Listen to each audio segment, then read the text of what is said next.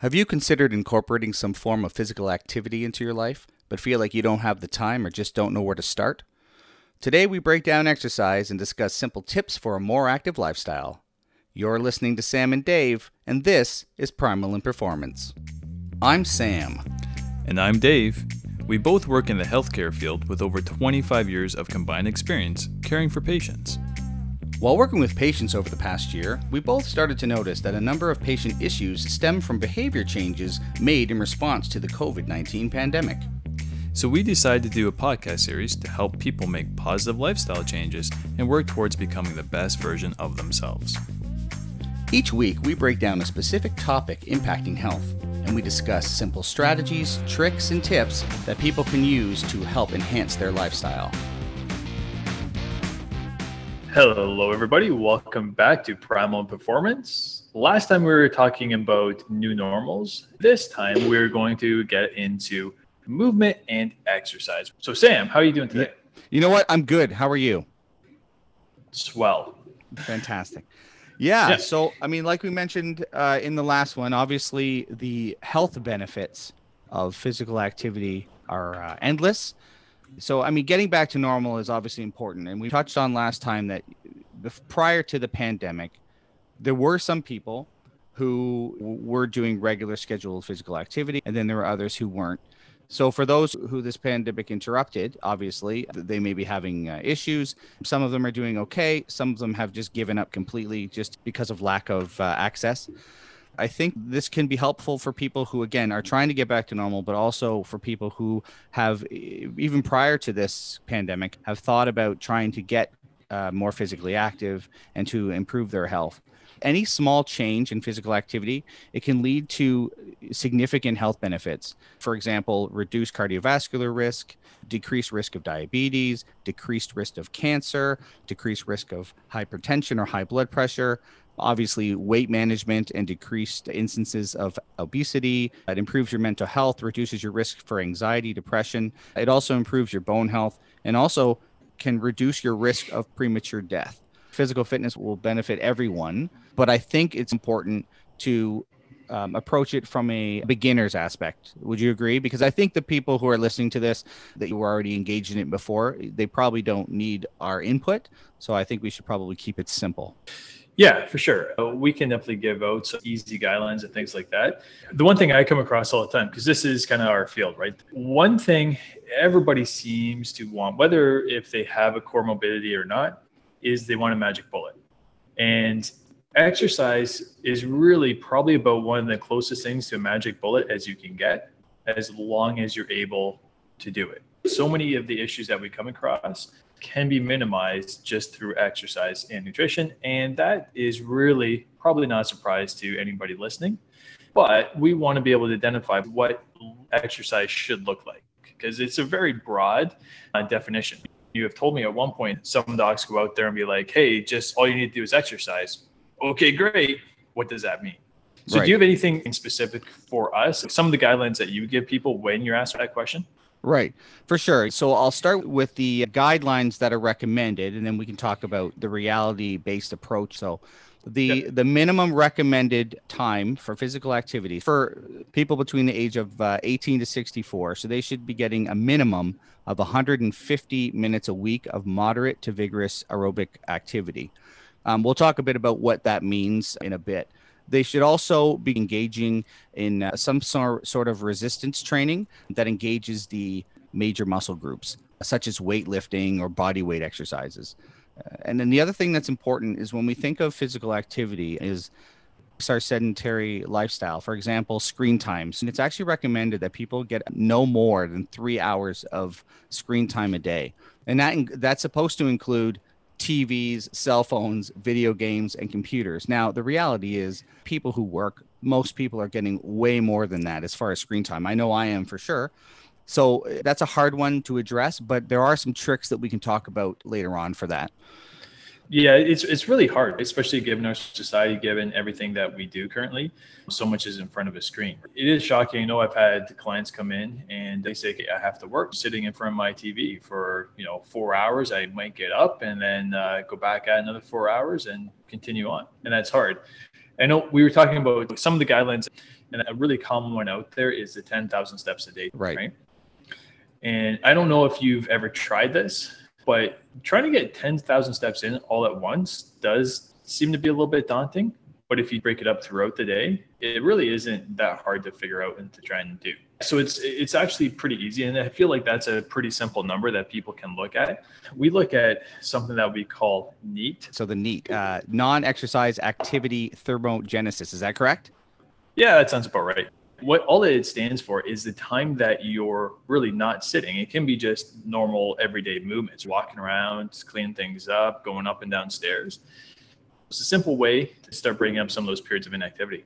So I, I would agree with you about getting the steps. One, th- this is a trick and kind of a, a tip that I was going to mention is that what's encouraged and what I usually recommend for people to do is when they're at their computers and they're doing their work, take breaks uh, frequently. And during those Mhm. breaks, take that time to walk to the kitchen, or if you have time, to go for a quick walk around the block, or you know what I mean? Or even just walk around the office area. So that's another trick that people can use to get those steps in to get that activity. Yeah, absolutely. Those are great.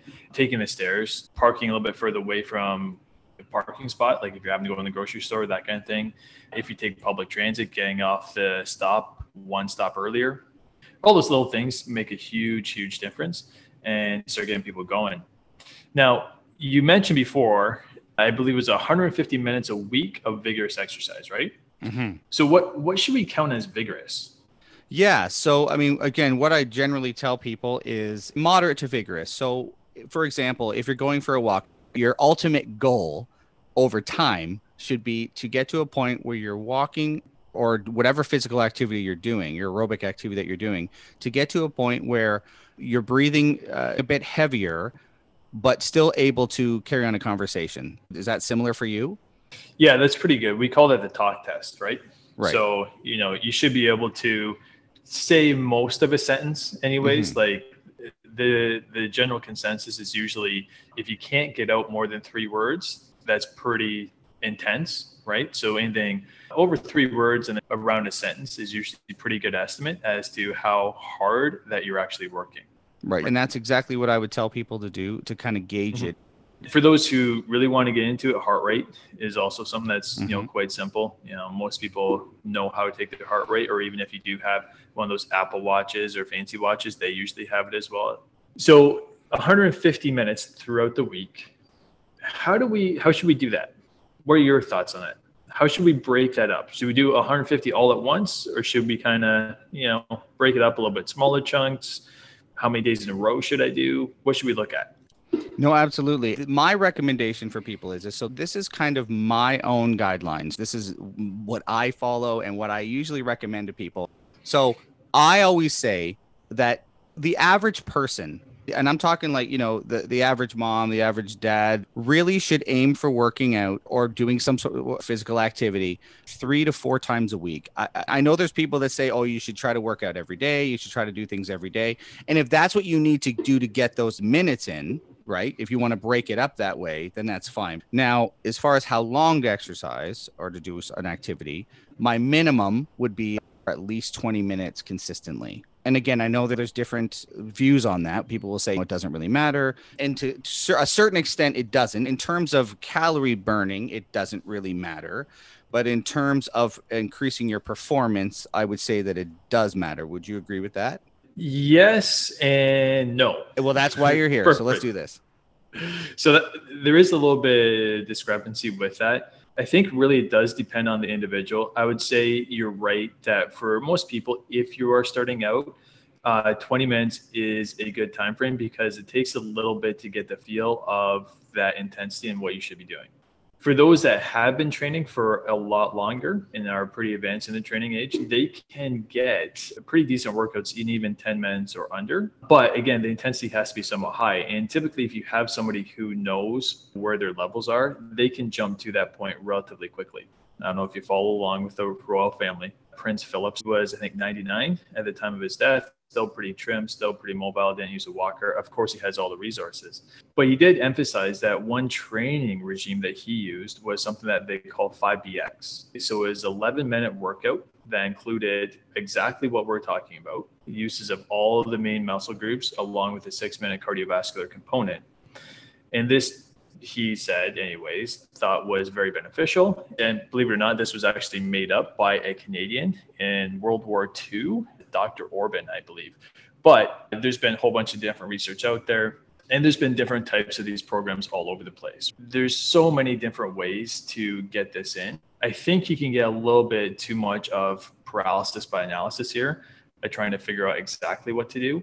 So I think based upon what we've talked about, just making it as simple as possible is great. Walking is great. Trying to walk fast is great. Running in the spot tends to be good too. Jumping jacks, anything like that, anything to kind of get the heart rate up you know, try a few squats, push ups, and you're pretty much good to go. So I don't think you have to make it too hard, but do know the general guidelines. We want to have somewhere around that 20 minute mark. We want to be able to get our heart rate up high enough so that we can uh, get that talk test down. You don't always need to have exactly 20 minutes based upon the training age. But for those that are just starting out, it's a great recommendation to start there.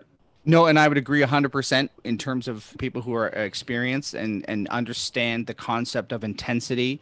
Uh, yeah. Then, yes, 100% they could get their exercise in in less than 20 minutes. But uh, yeah, like you mentioned, for simplicity's sake and for people who are starting out, I would say that they should be starting at a, a minimum of 20. But uh, like I said earlier, if you can't get that 20 minutes in and you can only spare 10 minutes, then do the 10 minutes because anything yeah. is better than nothing and it does That's add up over time especially in terms of calories burned because i mean if especially if your goal is, weight management if your goal is weight management then yes any kind of physical activity is going to burn calories you know what i mean so um, mm-hmm. if, if you have to get it in little small chunks throughout the day then that's great and just a quick comment uh, you were mentioned talking about certain exercises so i'm an ex-military guy burpees is also excellent everybody hates them but they're excellent for getting the cardiovascular work in. Perfect. Not not all of us are as intense as uh, as the military guys, but that's good. So I always say that the average person should aim for working out three to four times a week. I, I, what are your thoughts on that? For beginners, yeah. again, for beginners, this is I'm yeah. I'm, ta- I'm talking for people who are either trying to get back into it or as beginners. Yeah, I'll kind of separate it out like that. For beginners, definitely, I think you said three to four. I usually recommend every other day, so it falls right in with those guidelines. Most people are usually sore after. Some people get that what we call DOMS, which is the late onset muscle soreness. That usually comes in 24 to 72 hours after the fact. So usually the next day people are pretty sore. And when they go ahead to the following day after their day off, it's usually recommend that they try a different muscle group than what they were doing previously or movements that involve different muscle groups. So that is usually a great recommendation. In between, if they want to do something, I usually have them go walking or do a little bit of mobility work, that kind of thing. For those that are, again, have a higher training age and those that are trying to progress with, especially with specific skills, you can do something called high frequency training. I can't remember if we said that you had done the same point in time, but it is kind of cool. So the one thing that people um, like say if they have a goal of increasing pull-ups. It's like i want to do a pull-up or i want to do five pull-ups or whatever it might be. So every time that you go into a room with a pull-up bar do one or two or do what you can. And sooner or later you end up getting to the point where you can do lots of volume. So that it's kind of the high frequency training you can do every single day but you have to keep your volume while you're doing it quite low. So it's usually not something that we recommend at first. Yeah, and and I would and I would agree with that because I did do that before, and I agree yeah. with you about the keeping your intensity and your reps low because what happened to me was when I was overseas. I did pull ups every single day and I ended up partially tearing my bicep. So I don't train like that anymore. I generally switch muscle groups like like you mentioned. Kind but of, you did of, have to walk sideways to fin the door though, right? I did. Oh yeah. Oh yeah. my my arms were yeah. jacked until I partially tore it. But yeah. You do have to watch. So that, that actually kind of leads me back into uh, another question. What should people look for when they are starting a new exercise program? To know, hey, are they pushing too hard? Am I doing too much? Have you come across any guidelines that you give for people to watch out to know, hey, maybe you just want to take it easy for a little bit? Yeah. So as far as guidelines, I'm sure there are some out there, but there's not many that I'm aware of off the top of my head right now. One of the reasons why I encourage people who are fairly novice at exercising to only do the three to four days a week. And part of that reason is to avoid overtraining. So I always tell them to avoid overtraining by not doing it too frequently and too intense at the beginning.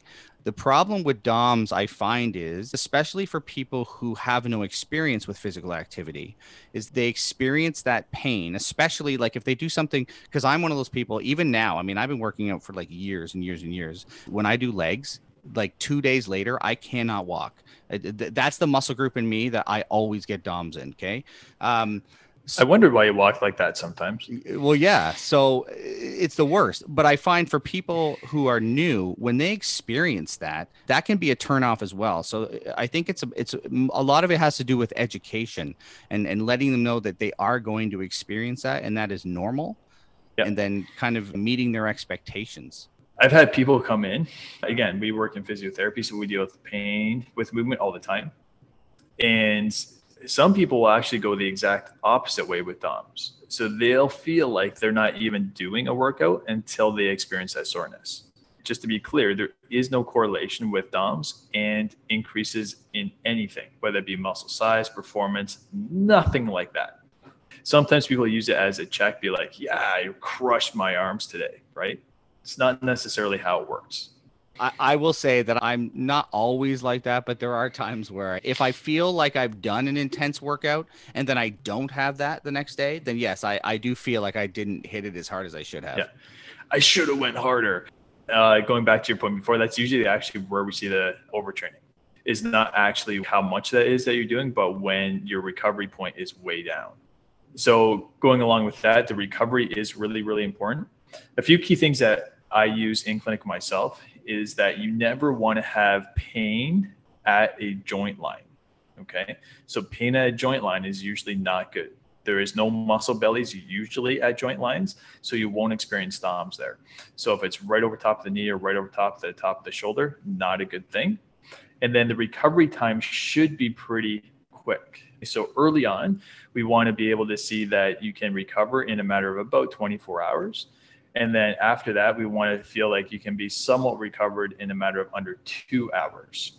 Okay. So if you have sharp pain at the joint or you're feeling like too kind of overly fatigued after a couple hours, especially after you like eat a meal or something like that, you might want to watch how much of it that you're doing at first. No, I would agree. Here. If you aren't recovering or you are feeling overly fatigued, and of course you're going to feel fatigued, especially if you're starting out. But if you exercise and you feel fatigued and you're feeling like you're more fatigued than you feel like you should, then I would skip a day of exercise. And if you feel like you've recovered, then you're probably not overtraining. It's probably just the regular fatigue of exercise. Would you agree? Yeah, that's right. So the fatigue standpoint is one thing. Like if it's just a general fatigue, no big deal. If, however, you're feeling like you know how you just you will use your arms, for example. For those that, you know, nobody's really seeing this, but the Sam is really showing off his guns here, right? That's okay. Um, for those that are, you know, really training, say your arms, for example, you will feel like that muscle soreness in the arms, say biceps, whatever, when you're working. That soreness should be limited about a couple hours after the fact. It still might be sore or, you know, muscle fatigue, but it shouldn't be jacked up the way that was as you were training. Okay, so we can talk about injury prevention for a long, long time. Again, this is my specialty, and we might be doing that in a future episode. But just typical guidelines for people to look at. You don't want to feel any type of pain across the joint line. There will be no DOMs there, so you don't want to feel that. You want to feel that your fatigue level should be reduced within a day, especially if you're getting good sleep and your recovery uh, processes are pretty good. So you're not, you know, filling up on junk and alcohol, and you know you're getting pretty good sleep. And for if you've been training for a while, you should feel that you can recover some of the tissue within about a couple hours. Not saying that you're not going to be fatigued, but I'm saying that your fatigue level should be minimized within a couple hours. Right. And I think that's a good spot to start talking about terminology because I think that's sometimes an issue for people, especially people who are new. They don't really understand what some of these terms even mean. So, for example, you mentioned a repetition, right? So, yeah. So, repetition is how many times you can lift the object or move the object or yourself once. That's right And then a set would be essentially completing several repetitions of a specific exercise, like you said, lifting or pushing something in a row as a set. Yeah, correct. So usually the most common method we see is a three by 10, which is three sets of 10 repetitions. So you do uh, 10 repetitions, uh, say have squats, you take a break, and that is your one set. You repeat that another couple times to get your three sets of 10. There is something that I always get asked a lot. I'm sure you get this as well. Is people often ask, you know, well, how long do I rest between each set? Obviously, you and I both know that that all depends on what your goal is, right? So, yeah. Um, what's your general rule as far as how long to, to, to rest? Yeah, so there is a ton, a ton of science on this, and I tend to be a little less traditional and following the exact guidelines. So say, let's give our three sets of 10 again. Uh, so say if you get done your first set of 10 repetitions, I say when you feel like you can complete the next set of 10, go ahead and start. So it's a rough estimate. People really won't know. And this is actually a great way to help people define too what intensity is. So say if they're doing like a set of 10 and they're done and within a matter of five seconds, they think that they can repeat it again and they do, well, you're probably not working at the amount of intensity that you need to be if it's you know you've taken a break for a couple hours usually not that long but say you've taken a break for even like five minutes probably it might be a little bit either too heavy for you or you're really kind of you know negating the effects of the exercise. Yeah i would agree. So typically i say 30 to 90 seconds between sets. Now again I will say that if you feel like you need more than 90 seconds, then take more than 90 seconds. But I mean, you really shouldn't be going much more than that, generally, I would say. And then I also would let people know that as you become more accustomed to an exercise, you're usually able to decrease the rest time in between. Yeah. Yeah. And there's something out there called rate of perceived exertion or RPEs. I don't think we really need to get into that. We can keep going on and on forever mm. with some of these things. But, you know, if you are interested, look at uh, rate of perceived exertion, or you can just simply go by when you feel like you can do the set again, go ahead and give it a try. Try not to be like too long. And if it's too short, you're making it too easy on yourself. That's right. So, what's the general rule as far as how much weight should I be using it? Like, for example, if I'm lifting a weight or I'm pushing or pulling something, what type of weight should I use? What do you usually tell people? Yeah, we use quite a few systems in clinic for it that I won't really get into because it's kind of depth. But you kind of, especially if you're new to it, you really want to start at lightweight. And if it's too easy, great, just increase it next time. There's two other things that I look at, and that is the tempo of how you're doing it. And if you start to lose, say, the technique. If you start to slow down in between repetitions, or if your repetitions start to become a little bit more shaky, well, you'll see it. People will pause at certain sticking points. You're at that end point of your set. You don't want to keep pushing this. I think the key here would be make sure that you're doing it slowly, make sure you're doing the, the movements properly, and set simple goals, short term and long term. Would you agree, Dave? Yeah, I think the big thing, the big, big thing, if I were to emphasize one point for those that are starting out, make small goals out of your larger goal. So, say if you're going to work out for 20 minutes that day, you're going to try and move around for 20 minutes that day, start by doing five minutes. Do five, see how you feel, go back and do another five. I feel like the best way to get through all these things is to break up the larger goals. I would agree. And this is my view. And I actually tell people this all the time because people will come and will ask me about weight management. In my opinion, one of the worst goals that you can set for yourself is weight based. And the reason is that a lot of times people, especially if you haven't done any kind of physical activity before, if you start exercising, you may not lose weight. A lot of things have weight in our body, right? Muscle has weight. Adipose tissue or fat has weight. Our bones have weight. So I don't recommend using weight as a goal. What are, what are your thoughts on that? Would you agree? Yeah, uh, a six pack isn't made in the gym; it's made in the kitchen, right? And you know, focus on two things. That is the exercise. Focus in on the nutrition. Doesn't have to be great but you know, if you're doing a few little things here and there, you're probably going to lose weight.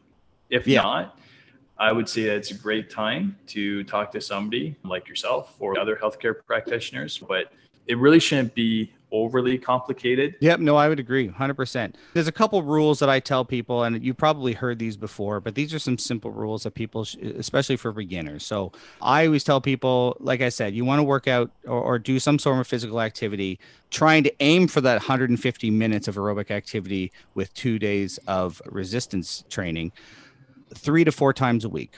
And with rest in between. Like you said, uh, your every other day approach is a great approach. Try not to go more than three days without exercise. Once you've gone that three days without exercise, it's very hard to get back on the horse, so to speak. Another thing that people do often is they'll delay their start. So if you're planning on making a healthy lifestyle change, what are you waiting for? Right? Like just do it. Just just do it yeah, if we're gonna make it really simple, I think one of the most simple things is once you realize you've been sitting on the couch or you know at the kitchen table, if you can, after 20 minutes, get up, move around. Yep, I would agree. Just get moving. Exactly. Because like we mentioned earlier, something is better than nothing, right? That's even right. if it's even if it's something as simple as getting up to stretch because posture and your body mechanics is you know super important or you can always come to Griffiths Performance Physiotherapy at 14 Front Street North and let us show you how we can help you move to the next level. Absolutely, you can. Let's say someone's listening right now and, and we've kind of piqued their interest and, and they're looking forward um, to starting making some healthy lifestyle changes what would you recommend as far as exercises or activities that they can do that are easy that don't require a gym? We kind of mentioned some so walking hiking we, mentioned the burpees push-ups. What would you recommend?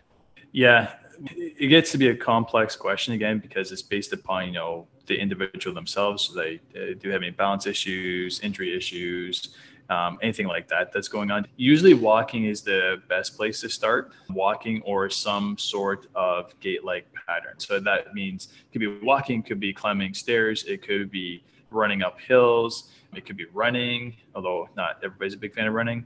It could be biking. You know, anything where you're moving forward through the environment is a great place to start.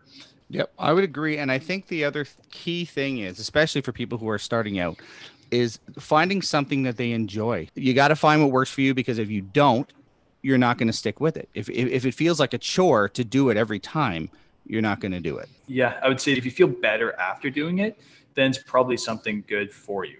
And once you start seeing those results, that's what kind of motivates people.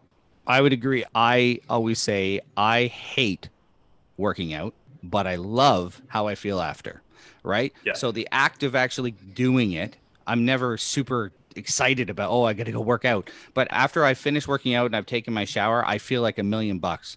You're not going to enjoy it generally at the beginning but it's important to know that as you get better at movements as you get used to the movements it does become a little easier and it, you actually find that you seek it out and seek out other uh, movements and other things you can try. That that's been my experience and the experience of a lot of people that i've dealt with. Yeah absolutely. Um, so yeah it, I feel like that's a lot of info for those new ones out there who are getting started. Hopefully, it kind of gives a, a, little bit of a recap on just kind of what movement can do for you and the simple things that are out there for you and other things that you can try. That's right.